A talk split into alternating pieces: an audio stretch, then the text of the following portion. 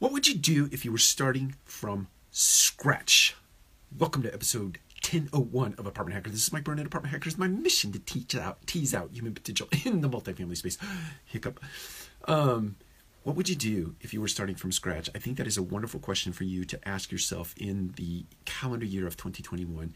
In some respects, given COVID and what it has done to wreak havoc in our industry, some of us have a perfect opportunity to start over, to start as if your organization were presenting itself in the multifamily space from day one.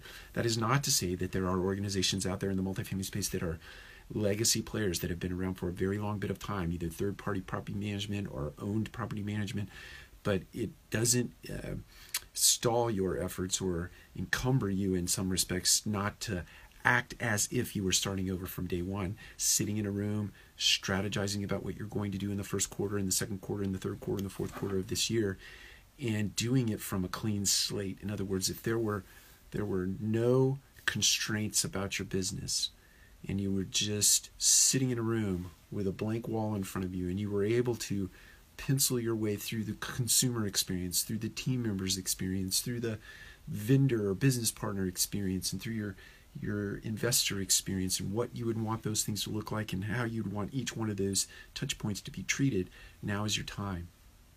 What would you do if you had a clean slate? Ask yourself the next time you're sitting in a strategy meeting, what would you do in your multifamily business differently than you are doing today, vastly different than what you are doing today?